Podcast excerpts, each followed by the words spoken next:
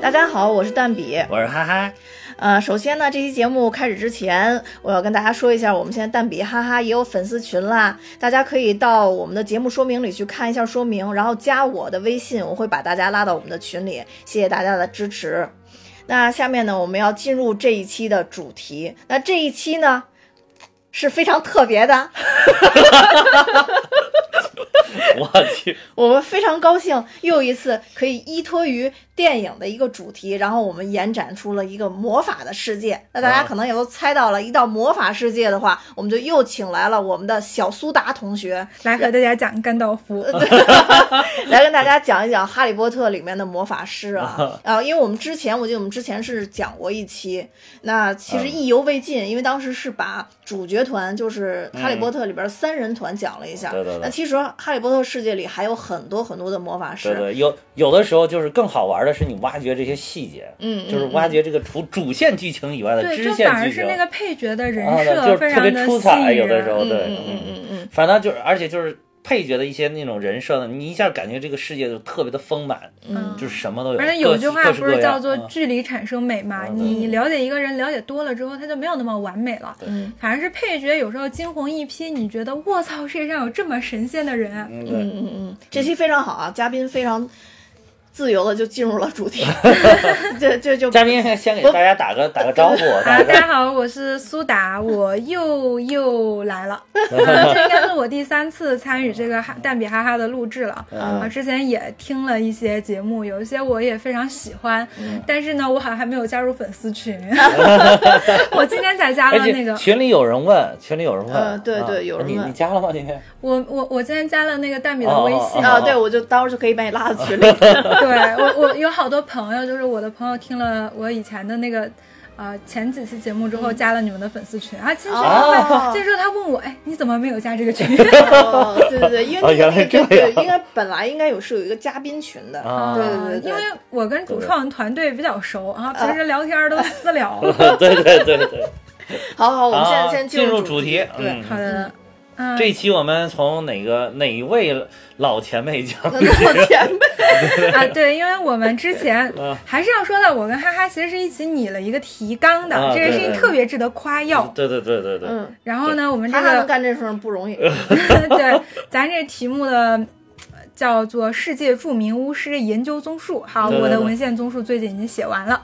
对。嗯，我们这个世界著名巫师呢，当然除了主角团之外，还有一些哈利波特这个世界里。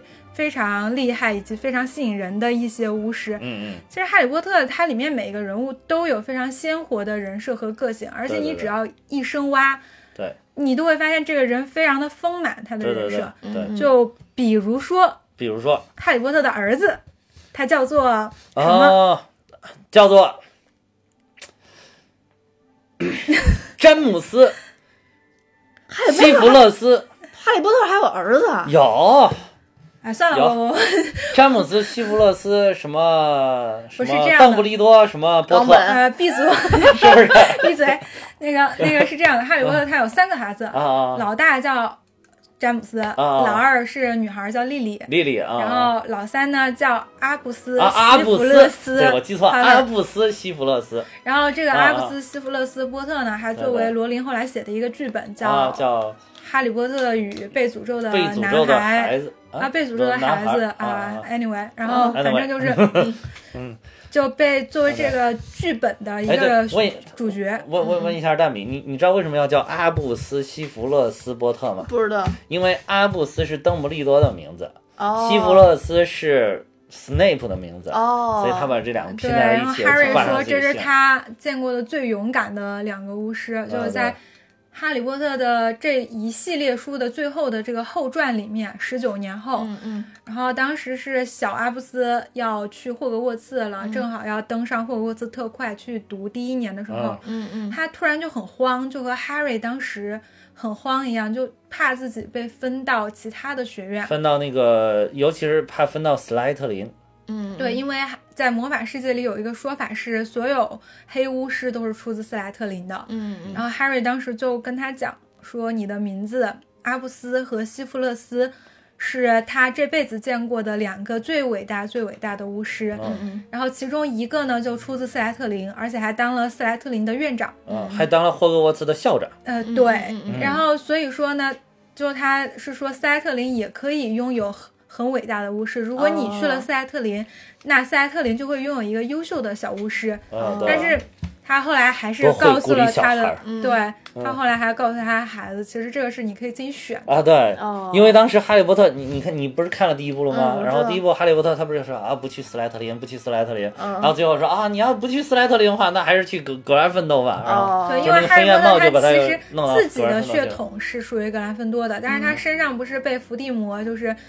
嗯。就是他身上有一个伏地魔的灵魂碎片，一个粉魂器。哦，我还记得里边台词，嗯，difficult, it's so difficult，就是飞燕帽的时候。哎，你这个真的很像他那个 语气，就是啊就是啊，跟那个贱兮兮的啊，语气。对对对，解析析的语气，那飞燕帽就是这样的，飞燕帽在那儿说非常就说，哎呀，这个事儿太难了，这个到底给你分到哪儿呢？对，然后哈利波特就说不去斯对。他说如果你去塞莱特林的话，你会就是有有很好的机遇，会有嗯伟大的成就。嗯然后，但是 Harry 当时在火车上听了这个罗恩的忽悠，但其实我觉得小孩子的直觉就是很敏感的。其实嗯，在罗恩之前，他也在那个奥利凡德的那个巫师店啊，那个嗯魔杖店里碰到了 Marvel，然后嗯 Marvel 就告诉他塞特林是最好的学院，我们一家哦都出自塞特林。然后，但是他就很反感。但是后来他在火车上碰到罗恩，罗恩就告诉他，所有的坏巫师都是出自于这个 塞莱特林的。然后，然后罗恩就说我要去格兰芬多，格兰芬多是最好的学院。然后哈利就信了他说的。哎，你说都是小孩儿，呃因为都是小孩儿嘛，都这么说，对，然后但是其实小孩儿比较亲切，那个小孩儿看着比较那个硌讨厌，了那种，然后然后他就是这么天然的相信了。这个罗恩，然后他当时就其实罗恩这个话忽悠了所有看书和看电影的人，呃，对，但其实你怎么 你能都先入为主就。你你没有办法，真的你没有办法说到底哪个学员好，哪个学员不好。呃嗯嗯嗯，你说那个要说一般那个哈夫帕夫应该是最不叫平平庸、比较普通的巫师，对但是又出来了我们神奇动物的主角啊、嗯纽特，对啊，然后像那个呃，在里面的人设里，拉文克劳是最聪明的最聪明的巫师才能进的。对对对，然后它里面有最漂亮的那个创始人之一，就海莲娜他妈，啊啊就是忘了叫什么了，就拉文克劳好像是四位创始人里唯一的女性，啊，嗯然后就代表了智慧。然后卢娜小仙女也出自于拉文克劳是吧？对，然后还有哈利波特的初恋秋张。秋张他是拉文克也劳，出自于嗯拉文克劳，对还有当时的塞德里克·迪格里，充分说明了聪明能怎样？聪明了也钓不到男主。真冷，就 继续吧。就我感觉就是大米经常都无言以对。对啊，就是你作为一个男生，你也知道，聪明真的很难钓到。是吧？对啊，你是被聪明钓到的吗？呃、你隶属你喜欢的这些女主角，哪我一个是拒绝回答这个问题。对啊，但是但是其实我觉得这些女主角往往都是聪明又漂亮又勇敢。对对，啊首先她是被聪明吸引，她顾不上看，呃，不是，首先被漂亮所吸引的，顾不上看聪明不聪明这一点。对，就感觉漂亮和勇敢似乎都是锦上添花。切入主题，赶尽快切入主题。好，好好，好，继续，继啊续，嗯，然后呢，所以我们今天要讲的主要就是，嗯，主角他们这一代人往上的那一代，嗯以及其他的就是一些巫师长辈们、巫师嗯前辈们。嗯嗯然后为什么呃之前我要问你哈利波特他儿子叫什么名字呢？啊？为什么主？要就是因为这两个名字，阿布斯、西弗勒斯。啊阿布斯我们已经花呃了花了一集的时间，一集的时间去讲他的八卦了，对对对我觉得挖的差不多了。对对对。嗯嗯然后呢嗯，，所以讲一讲西弗对，我们来讲讲西弗勒斯吧。西弗勒斯·斯内普其实真的是一个非常赚眼泪的角色，就是啊应该是当时《哈利波特七》出了书，包括出了电影，嗯然后以及斯内普这个演员去世的时候，啊，我觉得就引起了很哦，这已强烈的经引起了轰动，引真的是轰动。真的对。嗯当时这个这个艾兰·里克曼他去世的时候，确实是全世界的哈迷都在悼念他，而且就是在第七本书出之前，其实是哈利波特这个哈迷们一直是有两派阵营的，嗯一派押宝说这个这个家伙绝对是大坏蛋，嗯，然后说我就不相信哈罗琳要把他反转，就觉得洗不白，啊，当时大家都觉得洗不白，这洗洗不白。然后另外一方面说，我坚信他一定是个大好人，哎，他是喜欢那谁，他他他妈他妈那个是吧？喜欢哈利波特他妈，妈妈，嗯，他死了，他真人本人真人真人演员就是前年吧，前年去世的，一七年。为什么呀嗯我还挺喜欢这个。这对他其实嗯年纪倒是不大，好像只生老有病死。哦不不，其实并不大，只有六十八岁，好像就去世了。啊，他都六十八岁了，我的妈呀，太显年轻了。他喜他演这个的时候好像四十多了吧？嗯，啊，但是那个这个这个剧第一部已经过去快二十年的时间了。哇塞，哎呦天，我太老了。第一部嗯，零一年嘛，哦，十七年的时间。嗯。哦，那应该是当时可能刚五十，嗯。但但是他在第一部里边其实显得是挺年轻的，确实挺年很年轻但是他那会儿嗯。已经不年轻了，嗯。哦，对，在第一部里他是一个油腻的中年男子。对子，，而且我觉得他那个形象就是一出来，简直就是把书上的那个跃然纸上，就是什么叫跃然纸上？对对对，嗯。真的是，就是他就真的能用跃然纸上这个成语来形容，嗯嗯嗯嗯。一下就从书里边蹦蹦出来了那种感觉。好，然后我们先来简简单的介绍一下斯内普这个人物吧。嗯然后我们按照时间顺序来，在第一部出场的时候呢，哈利波特一开始就注意到了这个老师，因为他觉得这个老师老是盯着他看，而且目光非常的不善。嗯嗯嗯，然后他又觉得这个老师，哎，就看着就很讨厌，他就问了他旁边的那个伯西，问这个这个教授是谁呀、嗯嗯然后跟奇洛教授说话的那个人是谁？然后博斯就告诉他是斯内普教授，是那个塞莱特林的院长，是我们的魔药课老师。这就是斯内普的三个头衔。哦，然后后来哈利波特他们第一次去上魔药课的时候，果不其然就遭到了这个教授的刁难，以至于很多人在刚刚看的时候都以为，包括哈利本人啊都以为斯内普就是那个大反派，啊，对对对嗯。对，他就是走着大反派的这个路线，他自己给自己弄了一个这么个人设，嗯。就是他从第一节课就是开始刁难哈利，即使哈利什么都没有做，哈利还在认真听讲记笔记，然后他就、嗯就问了一些哈利一些很超纲的题目，然后然后借此给那个哈利就借此给哈利扣了分，就是格兰芬多学院扣了分，嗯。然后还顺便刁难了一下赫敏。然后，但是他就觉得这个人好讨厌，赫敏这么好看，你都能刁难，就是这种感觉。斯内普那个人物的形象就是鹰钩鼻，然后鼻头特别油，头发也特别油，主要是头发还特别油，对，然后这种黑就是，色的头发特别油，看着实在是特别油。但至少他有很多的头发呀，对，你想哎，有为什么回到这个肉还没有梗？上？为什么又回到这个梗？因为这真的是当代当代人的一个痛。嗯嗯嗯然后呢，嗯、但是在第一部的结尾的时候，我们发现其实当时在有一次魁地奇球赛的时候，嗯。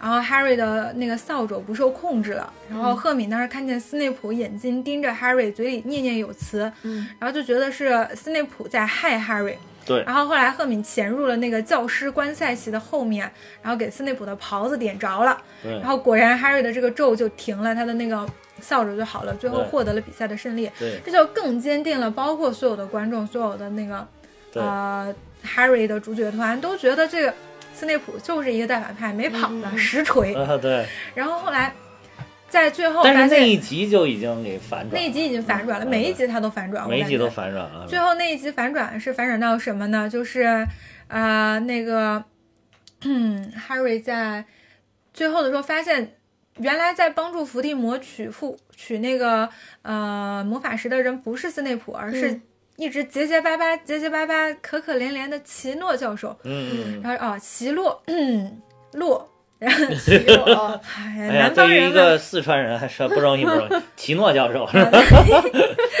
不要在意这些细节啦。嗯然后那个奇洛教授才是大反派。然后其实奇洛就说，当时斯内普是在施这个反咒，在保护 Harry，、嗯要不然 Harry 早就从这个魔杖上面弄下来了。对，嗯然后赫敏为什么赫敏点了斯内普的袍子，然后救了 Harry 呢？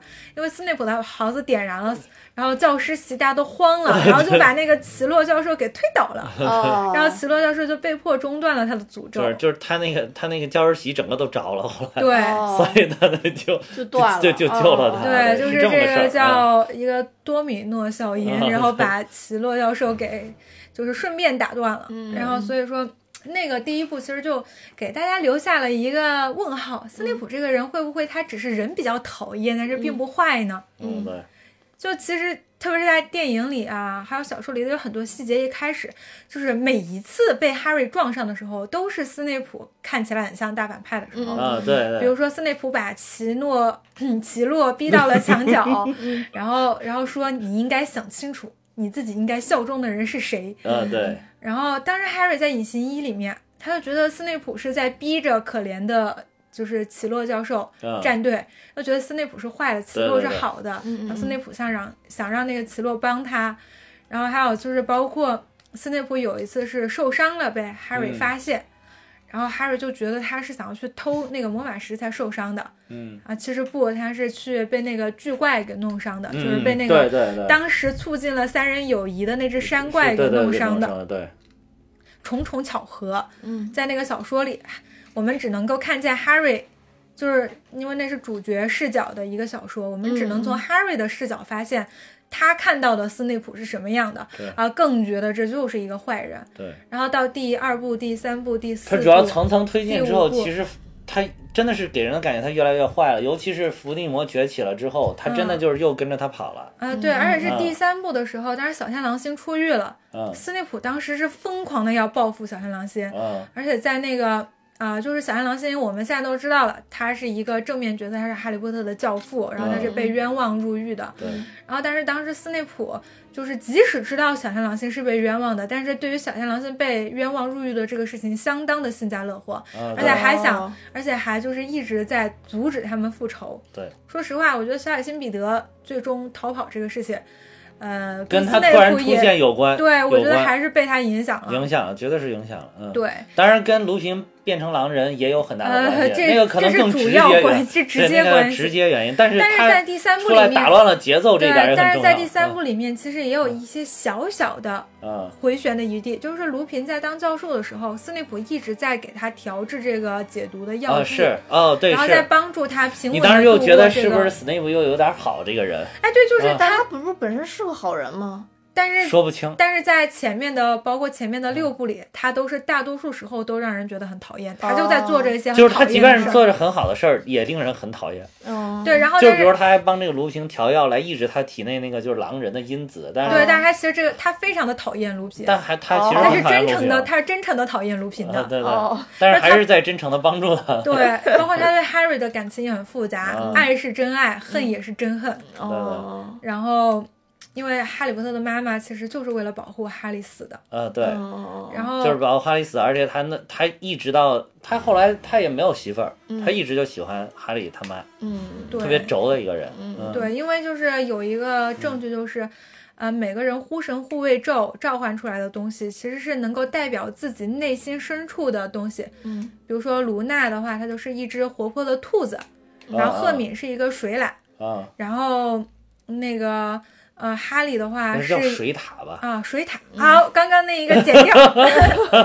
嗯好，然后那个嗯，但是哈利波特的妈妈是一只鹿，鹿啊，然后斯内普也是一只鹿，嗯和哈利波特的妈妈一样的鹿，所以说当时在那个第七部的时候，有一只。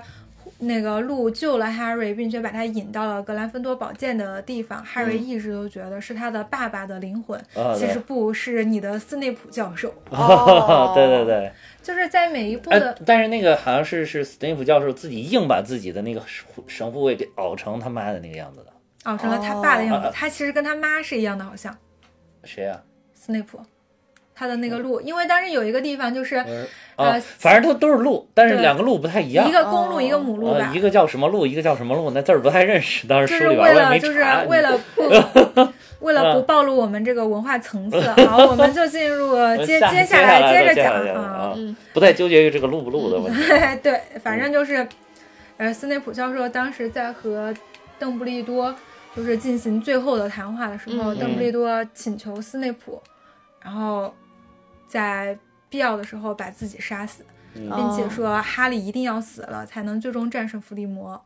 然后斯内普当时就热泪盈眶，说：“你把他养到这么大，就是在养一只待宰的猪。”他邓布利多说：“难道你真的对他产生感情了吗？”嗯，然后斯内普就对，使出了其实你护神护这里边卫咒。看就是这个，其实邓布利多真的是有这种更有政治家的这种风范的一个对，人。邓布利多是一个是一个为了实现一定的这个这种这种政治目的，都说他是或者大导演啊，对对对，嗯但是是是不惜牺牲他身边的任何的东西的。他作为一个大导演，他每一个角色都是为当然，他这个。当然他这个最终的目的他是非常正义的，但是他为了这个实现他这个正义目的，可以牺牲身边他所一切的东西，他他要用尽他一切能调动的资源，灭霸，差不多。嗯。然后，但是这个 Snape 却不是这样的，Snape 还真的是一个特别重情义的人。嗯嗯那我觉得是两种类类型的人吧，嗯就是他们两个都干了大事儿，一个是因为冷血无情，就是有。就是会舍得，然后干了大事儿；一个是因为坚持心中的爱，嗯，然后就 always，然后所以说他干了大事儿。他是最后死了吗？他最后死了，他最后是被伏地魔弄死。伏地魔的蛇咬死的，就是神奇动物里边有一一个美女哦，那一期就这点儿咱们没讲，就是神奇动物里边有一个特别漂亮一个韩裔的一个女女的演的一个，她哦，是女名字叫、女金秀贤呃对，她叫什么 Nagini 啊，对，那啊个 Nagini，然后这个其实就是她说她是中了这个血咒。她会嗯慢慢慢慢慢，就是人完全变成蛇。他跟那个阿尼马克斯还不一样，阿尼马克斯是你可以变，然后嗯对，他可以随时变。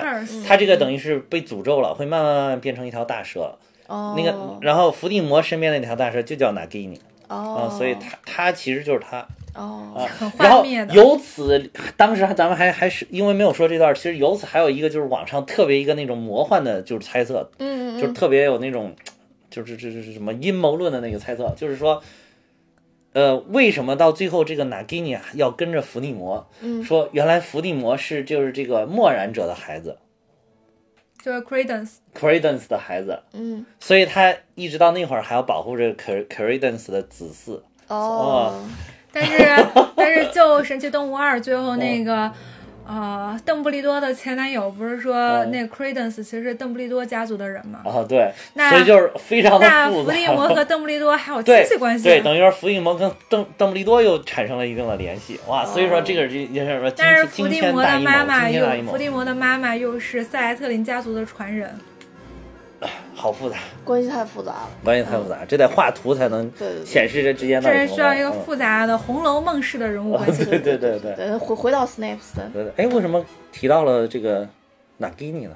因为提到了斯内普是怎么怎么死死的哦，对对，被蛇咬死，就是被他咬死哎，的。我我我有点比较好奇，就是他这个演员跟这个角色到底是谁先谁先 死的？斯内普呃，那当然是角色先角角色先死的角色先。死的啊。他他这个的戏份特别重，这个演员幸好没换。啊，对。然后邓布利这个演员如果死在前面，这个就真戏就崩塌了。再换一个就特别跳戏了，对，斯内普真的换不了。哦，就是斯内普他就是一直都是作为这个邓布利多的双面间谍，然后在为邓布利多工作，然后一直到哈利波特七，其实很多立场都很鲜明的时候，他仍旧是伏地魔的核心成员，伏地魔麾下的核心成员。嗯就那种开会，他都坐在伏地魔旁边。边的那种。啊，就这么双面间谍吗？啊，对。哇，这么厉害吗？对对，他他基本上算是伏，就是那个伏地魔那边的二把手一样的，不哦。是，可能地位仅次于莱斯特兰奇、贝拉特里克啊、对斯对。哦，啊，就是就这么核心，因为因为哦伏地魔呃不是，因为伏地魔也觉得他是他派在这个好人这边的卧底，哦，所以对。所以所以说伏地魔也特别重视他的意见，而且他给了几个信息，确实很厉很给力，比如说就是我们在看谍嗯战片的时候，我们都知道，真正高级的间谍不是什么小事儿都要跳出来的，即使已经有很多党员牺牲了。对。有很多共产党员都牺牲了，但是最高级的间谍他一定要忍，忍到最关键的时候 嗯，然后跳出来。比如说我们的龙潭三杰。啊对嗯。对对对对对，风筝了，前一段演的风筝了，嗯。啊，对对对对，他那六爷是吗？啊，对对对对，他就一直隐藏到都解放后了，都文革了才才冒出来，嗯，对，就是才给拨乱反正到最后，对？吧？真正的啊。大间，真正的就是那个最高级别的间谍是隐姓，有的最隐姓埋名一辈子的，对。有的真的是就是做出了非常卓越的贡献，但是却永远都不能对青史留名。对对所以所以说伏地魔一直其实很重视斯内普的意见，对于哦他在一些关键的决策里边嗯很听斯内普的意见。斯内普他为了达成伏地魔的信任，他做了什么？他在那个马尔福，就是伏地魔派马尔福去杀邓布利多的时候，嗯他最后接替了马尔福，把邓布利多杀死了。杀死邓布利多在伏地魔军团里绝对算是头等功了。嗯然后邓布利多是他杀死的。，对，对，因为马但是尔福是邓布利多安排他杀死的对马。邓布利多知道马尔福不敢，然后邓布利多当时就跟斯内普说，如果他一定要死，让斯内普亲手杀了他，对因为这样会决定这个老魔杖的归属权。啊，然后也是因为这个原因，最后他死了。不过一会儿再讲。然后他先杀了邓布利多。然后这个第六部不是就结束了，他就啊逃跑了，跟麦格教授打打，然后他就虚晃一招就逃跑了。然后那个麦格教授当时说懦夫，然后那个第七部一出来，哈利波特当时要从姨妈家转移，转移到那个凤凰社去，对因为就是巫师界的规矩，就是说。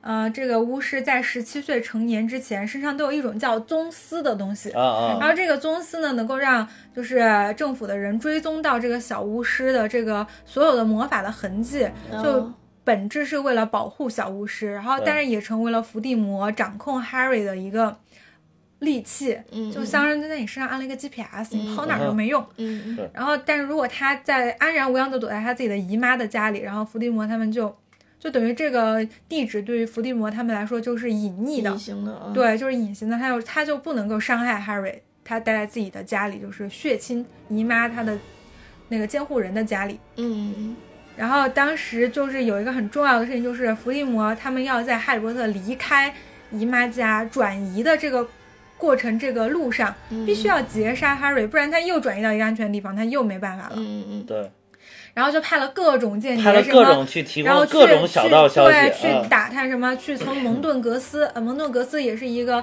呃，那个墙头草嘛，啊，对，然后也参与了这个活动，然后还有从各种方面去渠道去得到消息对，Harry 到底是哪一天走，对剩下的全部都是他们放的烟雾弹，嗯，只有斯内普那个是真的，对，斯内内普去了，说了他的真实的行踪，他对然后嗯这个就是然后旁边还有其他那些很重要的伏那个伏地魔的这些党羽，就说他说的不对，然后斯内普说我这肯定是真的，对然后后来伏地魔就选择相相信了斯，内普，然后啊果然那天就是，然后那天后来是牺牲了两个，一个是穆迪，穆迪在那天死了，对还有一个是海德威，啊啊，海德威在那天死了，还有一个是乔，还有一个是那个乔治的耳朵。嗯嗯对对对，被乔治的耳朵也是被斯内普的神风无影咒神风无影咒给给切掉了的，嗯，但是后来就是在最后，Harry 在观看斯内普的记忆的时候，发现他其实不是想切乔治，他是想切后乔治后面的那个狼人。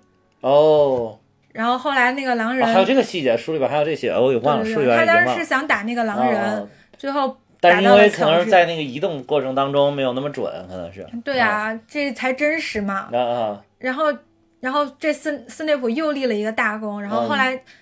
邓布利多就把他安排成了这个霍格沃茨的校长，然后他也成哦在霍霍格沃茨就是推行推行一系列的这个伏地魔政策，啊对，然后但是这其实邓布利多都知道，是不是？邓布利这些多就是生前都安排好生前。安排好的。啊其实是因为邓布利多之前中了一个咒，然后他确实也是不久就将死了，然后他就想用他自己最后临死前的这个这个情况，嗯再给这个斯内普加一把哦，加一把力，但是后让那个伏地魔更加的相信他。嗯其实我觉得邓布利多中这个咒，其实也是罗琳安排的很巧妙的一点。啊一个是邓布利多得死了，不死这个后面的剧情就没有这么好看了，就没有好看他们就不会离开霍格沃茨。呃，对对对，而且就是到时候就是那个两个大 boss 又要对决了。对那就啊没哈瑞什么事邓布利多上啊。对对，邓布利多上直接就干掉他。毕竟伏地魔又不是格林德沃，他不能伤害他。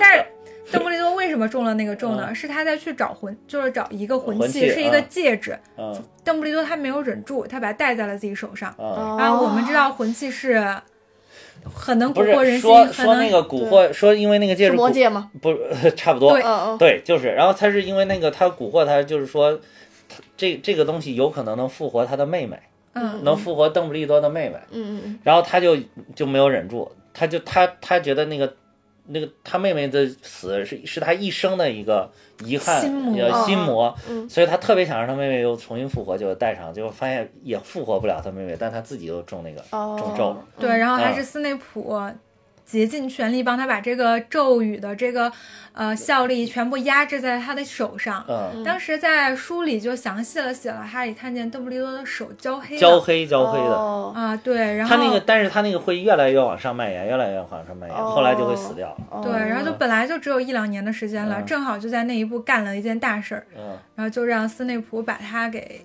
就是就正好，既然我已经要死了，不如用我的死来让斯内普彻底的获取伏地魔的信任。嗯，对，嗯，好多宫斗戏也都是这么演的。对对对，对，就是，真的真正的就是这种大的这种。嗯间谍，真的是要靠这种才能获得最终的信任。百分百的信任了，对，不是那种很多谍战片里，就是嗯。好多人在怀疑一个对象，比如说怀疑这个间卧底的时候，就说嗯。你去把那个警察杀了，我就相信你是啊，我们这对对边的。对对，对对对对，然后。人家过去毫不犹豫，蹦蹦两枪，嗯然后对对，或者是自己人，说，或者说 是你去把那个，就是你去把那个党员给枪决。哎，我记得那个《风筝》里面就有，啊他把那个女党员给枪决了。哦，然后他在枪决那个女党员是是之前，他跟他说，呃，就是你要知道，枪决你的是自己人，你的使命有人帮你完成。啊，是对对对，有有有有这个。然后邓布利多死的时候，大概就是这种感觉，杀了我的是自己人，对对对一切都按照我安排的啊，剧情在走。对对对，邓布利多死的时候也非常的平静，嗯对，安安详的就走了。嗯，然后当斯内普取得了信任，然后成为了假装大假装成为了这个大反派的这个左膀右臂之后，然后他才是真正的就是潜伏在伏地魔身边的。哦，那个就是最终能够给予 Harry 引导的人，嗯就斯内普的任务是什么呢？任务就是一直等，嗯等到 Harry 主角团把其他所有的魂器全部都毁掉了之后，嗯嗯然后等 Harry 和伏地魔斗得你死我活了之后，嗯把 Harry 杀了，然后再把伏地魔杀了。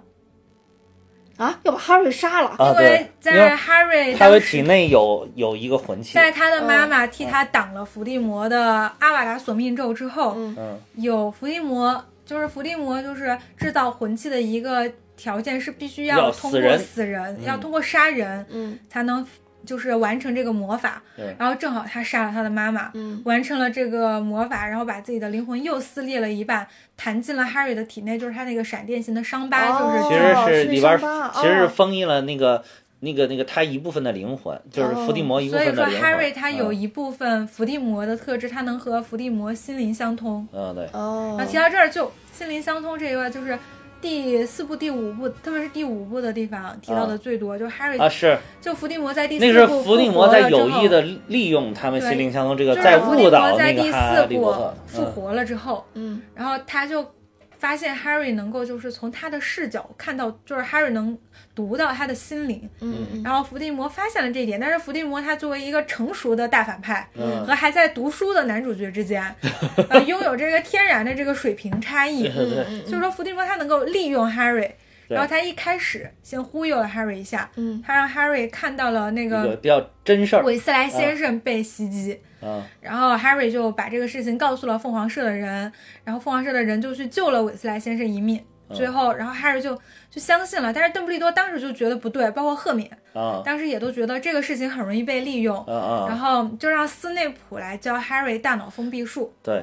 当然哦是斯内普来教 Harry 大脑，还有就是这一点也说，为什么斯内普邓布利多要让斯内普去当这个卧底？因为斯内普的大脑封闭术是一等一的一流的，哦就是伏地魔连伏地魔都读不了他。哦啊，如果是换一个，可能伏地魔直接就能读你的心果然写书还是需要逻辑性很强啊！对对对，嗯就是埋埋线埋在各个地方。对对对嗯对，就是说《哈利波特》虽然是一部呃算是儿童文学了，但是对对呃它真的逻辑非常的缜密，并不儿童，这并不是到后面都不是第三部以后一点都成不儿童，对，而头两部太很儿童，头两部很儿童对这后第三部以后一点越来越不儿童尤其是第三部的电影，啊第三部的电电影是影整个我觉得风格都一转对最那个逻辑环环相扣，啊对那个时间转啊，换器。时间转换器，而且整个画面就变得特别的昏暗，一下就变成了一个成人像的那个。哈利波特的这电影不是一部比一部暗，一部比一部暗，最后在看的时候，在电影院还好，在家里看根本不敢开灯，一开灯那个屏幕上就是你的一张大脸。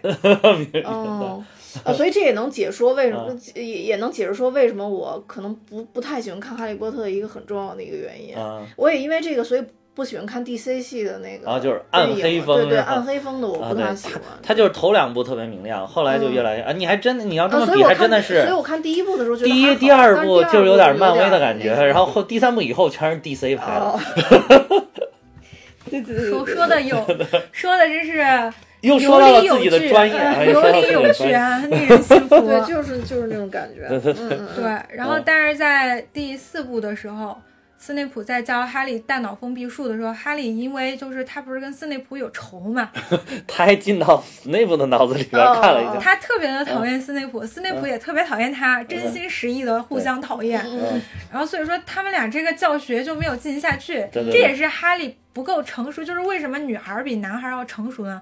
赫敏其实她也很讨厌斯内普，但是赫敏就觉得这是为你好，是你一定要好好你得学，是吧？你一定得学，这是为了你的命着想，啊对。这是为了你是男主角，你必须得好好学。对对对，光环你得持续顶着。对，但是 Harry 就是特别的是上脑，他觉得斯内普经常嘲讽他，是，嗯，然后他觉得斯内普根本就不好好教他，对对。嗯然后他就因为他每次那个斯内普用的那个叫什么咒，然后就嗯设身取设念，身取念，就是要进到他脑子，就是让他你用你的都要抵抗我这个设身取念。对，就要你要啊。用你的大脑封闭。但是每一次被人家家设身取念的时候，其实自己是很痛苦的。对，就是因为他在看你的隐私，他能看到你跟嗯秋张接吻，嗯，对然，后什么都能看到啊，。你在那个厄里斯魔镜里看到你的父母，然后然然后然后看完了之后还要嘲讽他一下，啊，斯内普最讨厌的就是看完了之后还要说。你这个傻叉，这都挡不住，啊 就有一种那老子都让你看光光了，你还骂我，就这种感觉。对，就是那种斯内普每次会用那种很油腻的腔调嗯，说对，：“哇，真是感人啊，哦不愧是我们的救世主。”这脑子这么容易被毒，怪不得伏地魔老是能够侵入你的大脑，就是那种慢条斯理的用他的那个很油腻又比较沉，就是那种比较深沉的那种声音去嗯嘲讽。嗯嗯哇，我是 Harry，我也受不了，毕竟年轻嘛。我就可以了。哎，你不是也很年轻吗？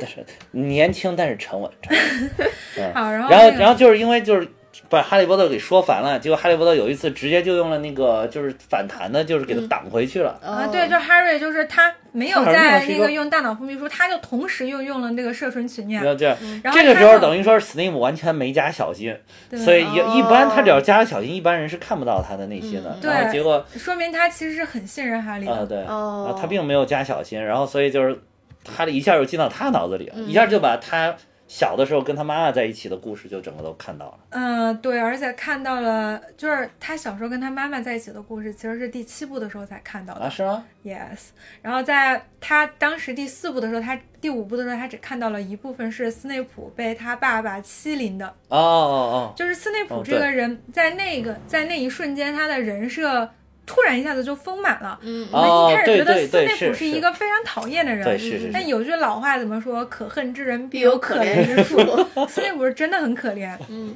就是虽然说我记得老话说的是“可怜之人必有可恨之处”没事儿一样的，反这个可以学。古学今用这样活学活用。啊 啊！回去回去。然后这个，嗯，斯内普他其实就是一个有点油腻的，然后脏脏兮兮的斯莱特林的没有背景的小巫师，啊，但是他非常的有天赋，就是在魔药学方面。嗯，非常的有天赋，而且有点中二。看他给自己起个外号叫啥？混血王。混血王子。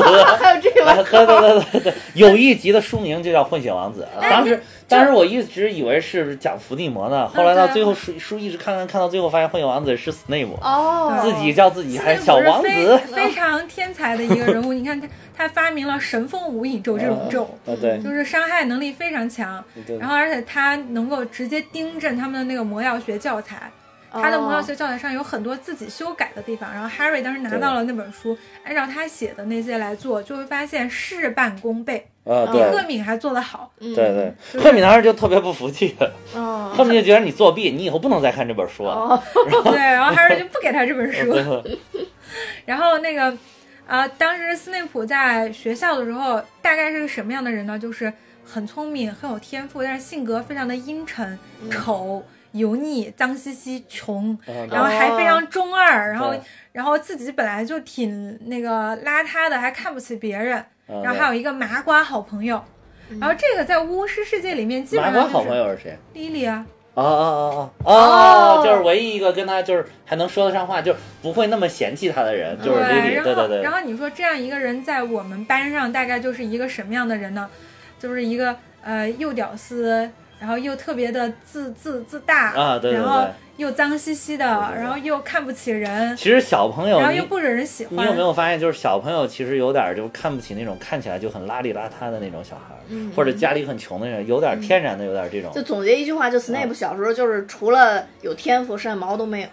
啊。对，其实长大他也什么有很多毛都没有，毛病。就是嗯嗯，对对对对。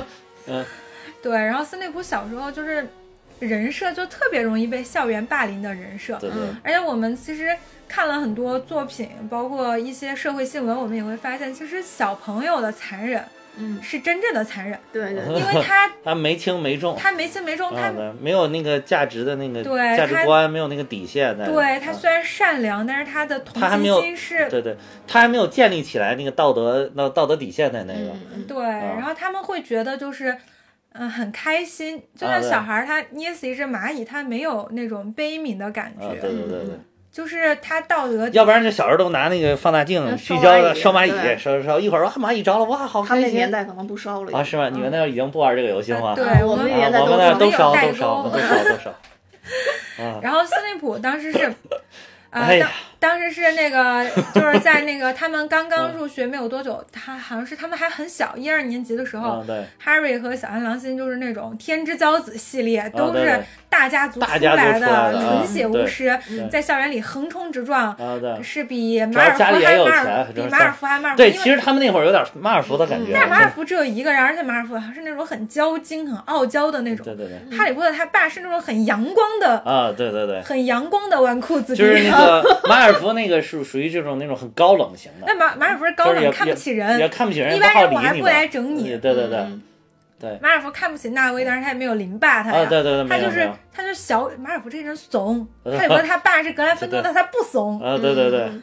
然后哈利波特，然后包括小安郎星以他们两个为首，卢平稍微稳重一点，夏尔辛彼得就是旁边看热闹的，对对对，就小跟班儿。然后就是所以就是其实就他是个们两个就是校园霸凌小团体，对，又有天赋，家境又好，嗯长得又帅嗯嗯的这样，在这样一个校园 F 四里，对，真的是校园 F 四呃对，然后然后你看哈利波特他爸还追到了莉莉呢，啊，对然后其实莉莉跟斯内普小时候青梅竹马，啊，然后他、哦他们就是就是横冲直撞，有一幕电影里有一幕就是他们啪一下把他那个斯内普和莉莉两个人抱着书往前走，啪一下把他们俩全部撞倒了，然后书散了一地，他们管都没管就跑了。哦，那小孩儿，你要是真的学校有这样的小孩儿，就属于那种，呃，小捣蛋、小调皮蛋的那种。嗯嗯嗯然后后来再长大了五六年级了，哈利波特他爸爸就是那种天之骄子，很骄傲。嗯他当然也是格兰芬多的找球手，他的啊业余爱好是什么的呢？就是拿着一个金色飞贼，然后嗯丢上去抓住，丢上去抓住。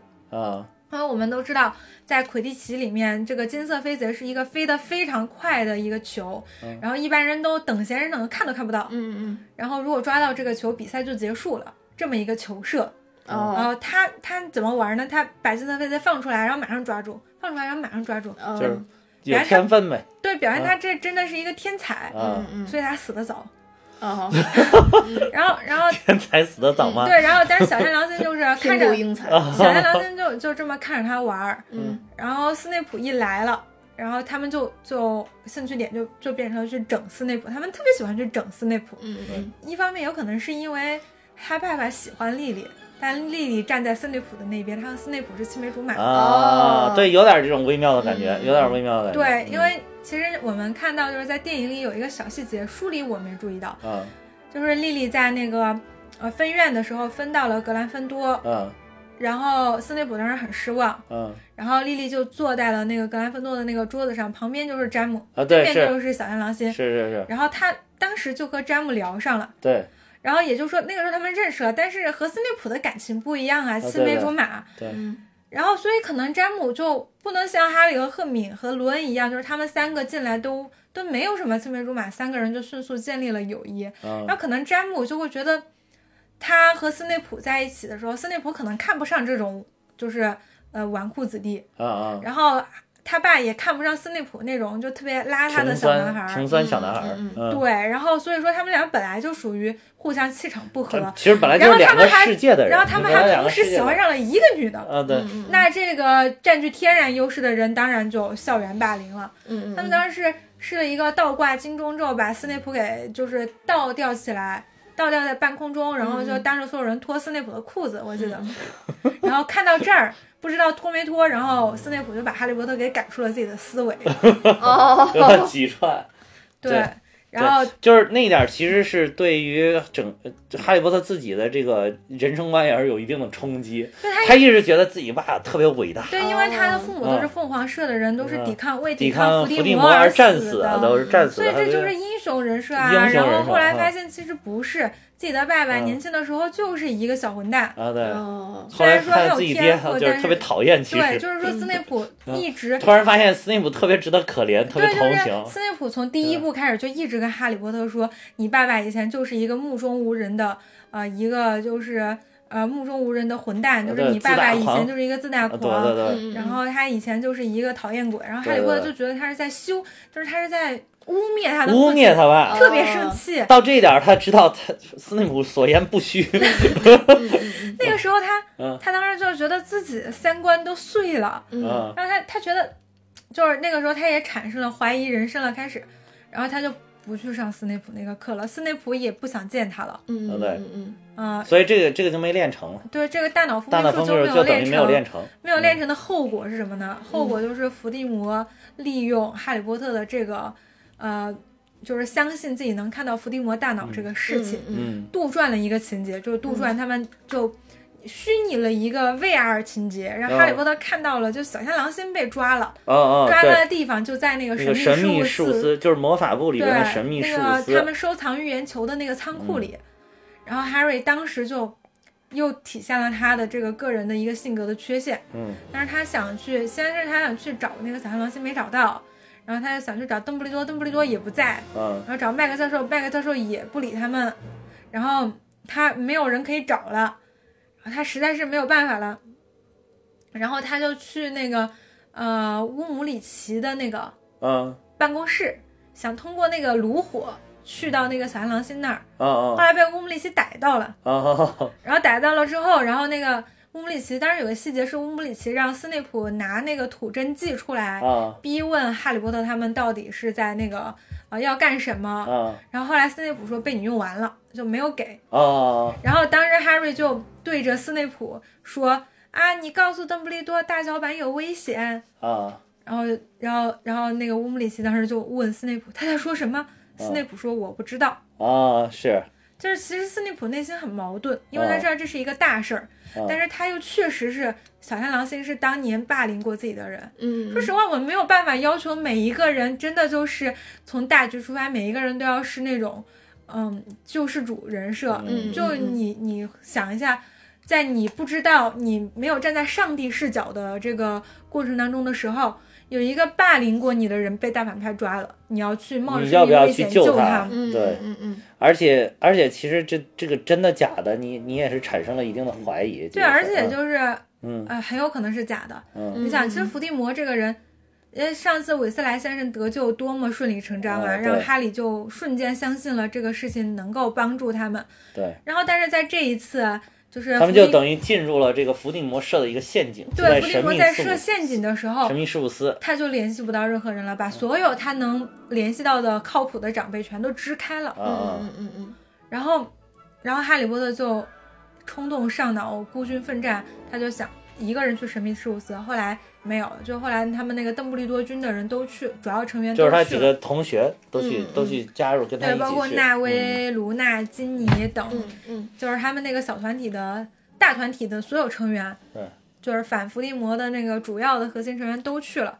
然后在那个地方，伏地魔为什么要把他引到这个神秘事务司呢？嗯就第五部的主线剧情了，很多人看第五部都没看懂。嗯就是有因为那里边有一个预言球，有一个预言球，详细的描述了伏地魔的克星是一个出生在七月末的男孩，哦七月份的尾巴 对嗯是就是我狮子座。啊 哎，你是跟哈利波特一天生日吗？是同一天，我跟哈利波特同一天生日，哦啊，对他们都是狮子座。所以大家如果知道这个哈利波特哪天生日，就知道我哪天生日。哦好，粉丝群就此在七月三十号解散，不想给哈哈就是募捐生日礼物。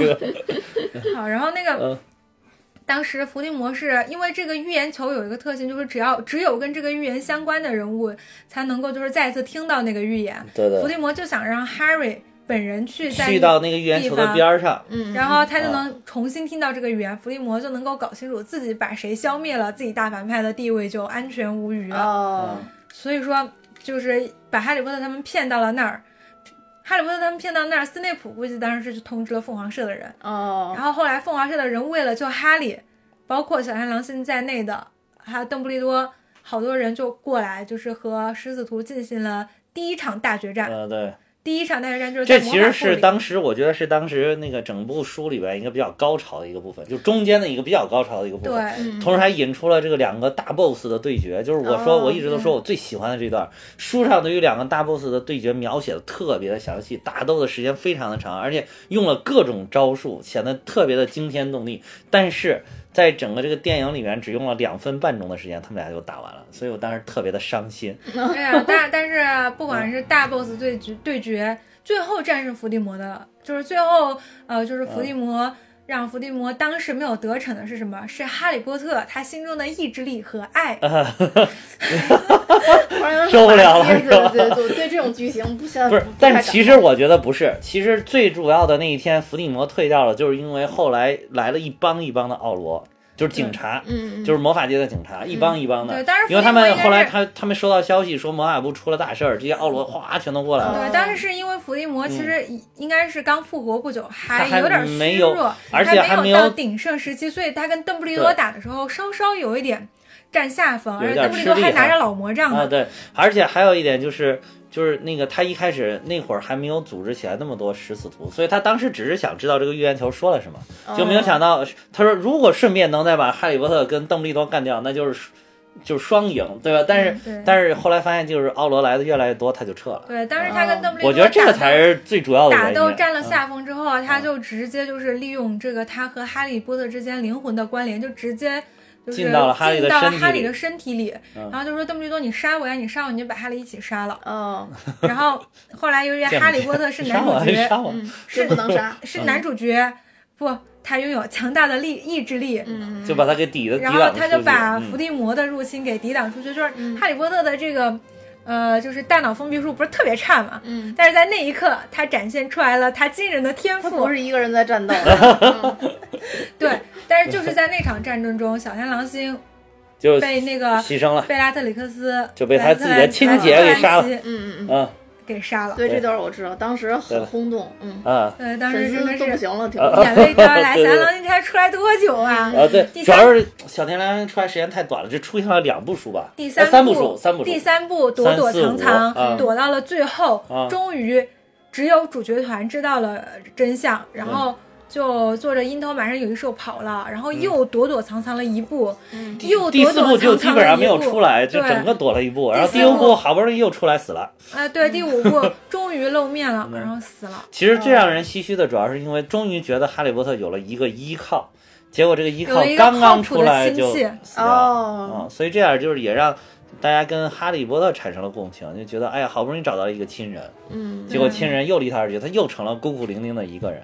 哦，对，我们是不是本来想讲斯内普来着？嗯嗯嗯，讲回斯内普，然后呢？嗯，然后就是当哈利波特就是这个大脑封闭术，然后没有学，然后但其实在这个地方我们就能够，就是小说他其实罗琳这个人他在这种各种地方丝丝入扣的，嗯就是表达了邓布利多特别的信任斯内普，最重要的任务交给了斯内普。对对对，嗯你想，就是这个大脑封闭术这个东西，就有点像我们这个苹果手机，它给你留个后门儿。嗯，那斯内普如果是一个不值得信任的人，他给哈利波特大脑留个后门儿怎么办啊？对对对，所以说他把这些就每一步，虽然斯内普这个人一如既往的讨厌，嗯但是每一步邓布利多啊不罗琳都给我们埋下了伏笔，就是斯内普这个人就是在做着邓布利多就是最核心的工作。嗯嗯，而且就是邓布利多确实是始终对他坚定不移的相信，包括凤凰社的成员提醒邓布利多说：“哎，这个到底他能不能相信？”邓布利多都会告诉他们，斯内普值得信赖，没有问题。哦，对，嗯然后这个到底为什么能够相信，就是在他死了之后，哈利波特去看他的记忆的时候看候，他记忆，然后现在，然后第六部好像他就已经杀了邓布利多，第七部就当了校长，当了校长之后，嗯。然后在最后的大决战的时候，外面都在打，但是伏地魔当时要去一个一个检查他的这个魂器还在不在，嗯嗯嗯，然后检查了之后。当时伏地魔不是已经挖了邓布利多的坟，就是获得了老魔杖嘛。嗯，然后获得了老魔杖之后，有挖坟的这对，啊，对对，还掘坟了。嗯嗯。嗯，第第七部电影的一开头就是那个第八部一开头呃，掘坟，对，第八部啊一开头就掘掘坟坟了拿出来了那个老魔杖。嗯对，预预示着大战风雨欲来。嗯。对，然后这个呃，伏地魔在那个就是最后我说那个实锤，就是突破霍格沃茨那个嗯。最外防线的那个时候，他那个老魔杖它就裂了，然后他就他就跟斯内普说，他说我发现这个魔杖不听我的魔杖话，并没有听我的话，啊对。由然后斯内伏地魔跟他说的是吧？对，对跟斯内普说，然后斯内普说，呃，没有啊，你就是这个魔杖唯一的主人，他只听从你的命令，嗯而且在这之前，你已经用这个魔杖施展出来了非常惊人的魔法。然后你知道伏地魔说的是什么吗？嗯，他说，嗯、就是真正的 powerful，哎，it's me，嗯。就啊他他他说，就是他说，并不是说这个魔杖展现来的，而是嗯我自己本身力量就这么强大，哦。对他换一个魔杖一样，但是这个魔杖却没有听我的话。对，哦他就说是我强大，而不是这个魔杖强大。嗯。然后这个这个，然后斯斯邓伏地魔就，当然斯内普已经知道了伏地魔想干什么了，嗯嗯，他在想干什么？要是他上因为那个老魔杖必须臣服于就是战哦胜打他的主人的这个才行。嗯伏地所以魔伏地魔觉得就是是斯内普因为杀死了邓布利多，所以这个老魔杖其实主人是斯内普，哦，所以他想干什么就是想干掉斯内普。哦，但是伏地魔这个事情做的特别不地啊，嗯。可能是因为伏地魔手里拿的魔杖，他以为主人是斯内普，嗯。魔杖是不能杀死自己的主人的，啊，然后所以说他当时是让 Naki 他施了一个对，就是他打倒了斯内普之后，嗯，他让 Nakini 去把斯内普咬死了。对，呃这个巫师界就是能一般不用物理攻击的。对，一般不用物理攻击的。对对对，之前咱们讲那个神奇动物的时候说说过这个事儿啊，嗯嗯就是特别 low 才用物理攻击的。嗯嗯嗯对，然后所以说就是斯内普的这个死非常死的其实挺挺奇奇然后。当时、嗯哈利波特他们三人组就在那个门口蹲着呢，等着伏地魔幻影醒走了之后，他们就冲了上去。然后就看到了斯内普奄奄一息，因为是物理攻击的，所以还没死透。如果是阿瓦达索命的，就死透了。啊，对对对，然后由于是物理攻击的，斯内普还可以交代一下，就是预言家，预言家啊，可以交代一下临终遗言。啊然后斯内普的眼泪顺着眼角流下来，然后斯内普就说、啊，take it，take it，、嗯然后就哈利波特就拿了一个从赫敏什么东西都有的蛇皮小啊，不是蛇皮小包，就他的那个小口袋里嗯嗯拿了一个试管，然后把斯内普的眼泪装起来，嗯。这里面就是斯内普的记忆，然后他就把这个哦倒入了冥想盆里。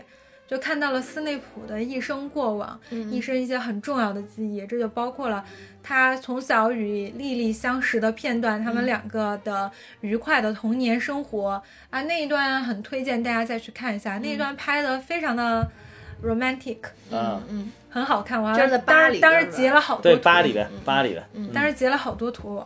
对然后那一段是整个这个哈七里面最温情的一段，就是本来整个电影都非常的节快节奏很暗黑，到那个地方一下子，就变温暖亮了对，嗯，然后变温暖了，节奏变慢入到了斯内普最美好的那一段记忆里这边。是斯内普内心深处最柔软的地方。嗯嗯嗯节奏变慢了，光线变明亮了，连背背景音乐都变得很轻快了。然后他和莉莉的呃一段往事，然后包括牵涉到了就是他从小和莉莉一起长大，后来莉莉被詹姆追走了，然后他投他投靠了伏地魔，然后后来他听到偷听到了那个预言球，觉得伏地魔要去对付哈利一家，包括莉莉，他去求邓布利多保护莉莉，嗯嗯。然后邓布利多要求斯内普为自己工作，然后那个、哦对，就是邓布利多其实是利用了他这一点，利用了他对莉莉的爱，就是用了为他服务莉了。莉依然死了，然后嗯斯内普痛不欲生。然后邓布利多说他的儿子活了下来，你要继续保护他的儿子。斯内普说他已经没有保护的必要了，伏地魔已经死了，他已经是英雄了。邓布利多说伏地魔还会卷土重来的。哦然后斯内普就一直就是潜伏着，嗯然后不是，我记得里边还有个细节，就是说，然后但他有犹豫的时候，那个邓布利多就说说他长着有跟莉莉一样的眼睛。对，所以说为什么从小说和电影邓布利多就特别会利用别人个细节，的这一点。就是斯内普没事就盯着哈利看，呃，对，很多人都说他就是在看莉莉的眼睛。就是在看莉莉就包括他死的时候，我都知道，因为网上有一段小视频，就就他死的时候，他死的时候他对着哈利说你看着我的眼睛，对对对，你看着我的眼睛，然后他就死了。对，嗯。就是他一直在透过哈利看莉莉的眼睛，因为哈利的其他所有的地方都长得跟他最讨厌的人都长得像他爹，只有眼睛长。得像他妈。对，然后之前不是网上还有一个我觉得小这点其实，最讨厌的是邓布利多，就利用了人家这一点，其实显得邓布利多这个人有的时候也有点烦人，显得。嗯，但是邓布利多，但是这就有的时候大政治家就是这样，对灭霸对对对，但是邓布利多如果不是这样的一个人，他可能他可就能无法操盘和了。他可能就和格林德沃联手了。他如果是一个感情，他如果是一个那个呃恋爱脑的人，他如果是一个就是感情就是感性的人，他可能就和格林德沃联手了，那就没有伏地魔了，他们已经统治世界了。呃，对对对，嗯对对对，邓布利多是必须这样，你这剧情才能发展。嗯，嗯嗯他已经牺牲了，就是一个死理性派，就是很多人他为什么就是人是怎么长大的，人是怎么变得冷漠的呢？嗯。就是因为他失去了，他受到了伤害，他就是遭受了生活的重创，嗯，他遭受了这个感情的背叛，然后他才一步一步变得就是冷静理智，对对对，然后冷漠的。这就是小的时候他对妹妹的死亡，还有他跟格林德沃的决裂，然后就导致他一步一步变成了弟现在弟的这个样子。分裂，他母亲，包括嗯。最后最终一句就是他和格林德沃的决斗，对对嗯让他觉得啊，我既然都为了拯救世界放弃了我最爱的人，我的整个牺牲了我的整个家庭，那我就要一直拯救世界啊！不是说拯救世界吗？凭什么只牺牲我呢？大家都牺牲啊。每个人都是棋子啊。他可能会觉得，那拯救世界总要牺牲啊，我不牺牲你牺牲。对，我都已经牺牲了，那大家一起牺牲啊，就是有点这种感觉，有点这个感觉，有点这个感觉。就像灭霸，他牺牲了自己最喜欢的女儿，对对对嗯他他其实很爱他的女儿的。邓布利多对哈利也是有感情的，对，但是这样的感情不足以撼动他拯救世界的的决决心。心，对，作为一个大导演，他要时刻注意这个剧情的发展，嗯嗯不能够为感情所动。嗯然后当时邓布利多就说。就是邓布利多就让斯内普接着就是保护哈利，斯内普就对邓布利多说：“但是这件事情你不要让任何人知道嗯，nobody。”嗯嗯，就是就让那个邓布利多为他保密，他就是觉得这个他保护哈利波特这个事情，他自己的内心是不不太自己的内心都有点不太能接受，哦然后他，但是他就是为了就是丽丽，嗯，然后为了呃丽丽的爱，为了丽丽的牺牲，然后为了丽丽的眼睛，他一直都在就是为邓布利多工作，一直在保护哈利。一直在做这个最危险的双面间谍，但我觉得历史上的双面间谍没几个有好下场的，然后斯内普也没有。嗯嗯嗯伏地魔其实最后杀了他，并不是发现了他是双面间谍，而是他就跟在了大反派的身边，伴君如伴虎嘛。嗯嗯，然后他最后就死了，然后哈利波特看到了他的记忆，发现一直在保护他，在帮助他，在危险的时候给他提示的人都是斯内普，而且斯内普是一个真正的一直爱着他的妈妈，然后一直都在就是真心诚意的，包括邓布利多，邓布利多他。呃就是也是把他当成这个重要的一颗棋子在下，嗯，但是斯内普是真正对他有感情的。在邓布利多说要杀死哈利的时候，斯内普热泪盈眶。嗯嗯嗯然后所以说，哈利当时感觉到了这样的一种勇气。其实确实是让你说，我们说当军人非常的需要勇气，你要面对敌人的枪炮。嗯，但是当间谍更需要勇气啊，因为你深入敌营了，对，身边全他妈是敌人，你都没有队友，你不能跟任何人说。对，然后所以说，斯内普这个人就是到最后真的是彻底的大反转了。啊是，就是就真的还是洗白了，还是洗白了，就是我这坚定的。洗的简直是。呃，对对，我当时也是觉得看完了之后觉得哇，斯内普简直可歌可泣啊，可歌可泣。就是我当时看完了，我就觉得斯内普简直就是男人中的男人，我就就是就是对，所以最说就是最厉害的、最为什么坚定不移这也是为什么之前我在说网上有一种传言说邓布利多是死神的时候，嗯。然后大家说这个那那个三兄弟里的老二是谁呢？大家就说是斯内普，啊，因为老二他当时所做的一切就是为了复活他复活他的死去啊，的爱人，对对对对，哦然后斯内普他的后半生所做的一切都是为了莉莉，嗯哦，都是为了守护莉莉的眼睛。嗯嗯然后所以说其实就是，哎呀，罗琳这个作品还是哇，这个真的是逻辑严密啊，真的是，嗯嗯，然后斯内普的故事到这儿基本上就告一段落了。呃，那今天其实也说的挺多的。本来一开始想就多说几位魔法师啊，然后那发现斯内普是一个非常非常重要的角色，对对对，所以就那个苏达其实主要这一期执行了这一期真的是百家讲坛了，我对对，觉得真的是百家讲坛啊，了，对。对对，我们两个基本上没有插话，是对？对对对对，然后呢，所以就是如果有机会的话，之后我们再为这些魔法师续命，到时候再请小苏达来一次。好好好好 好，好，我感觉这请了一个话多的嘉宾，可以录三集。好，那我们今天就到这儿，多谢大家收听，拜拜。再见。拜拜。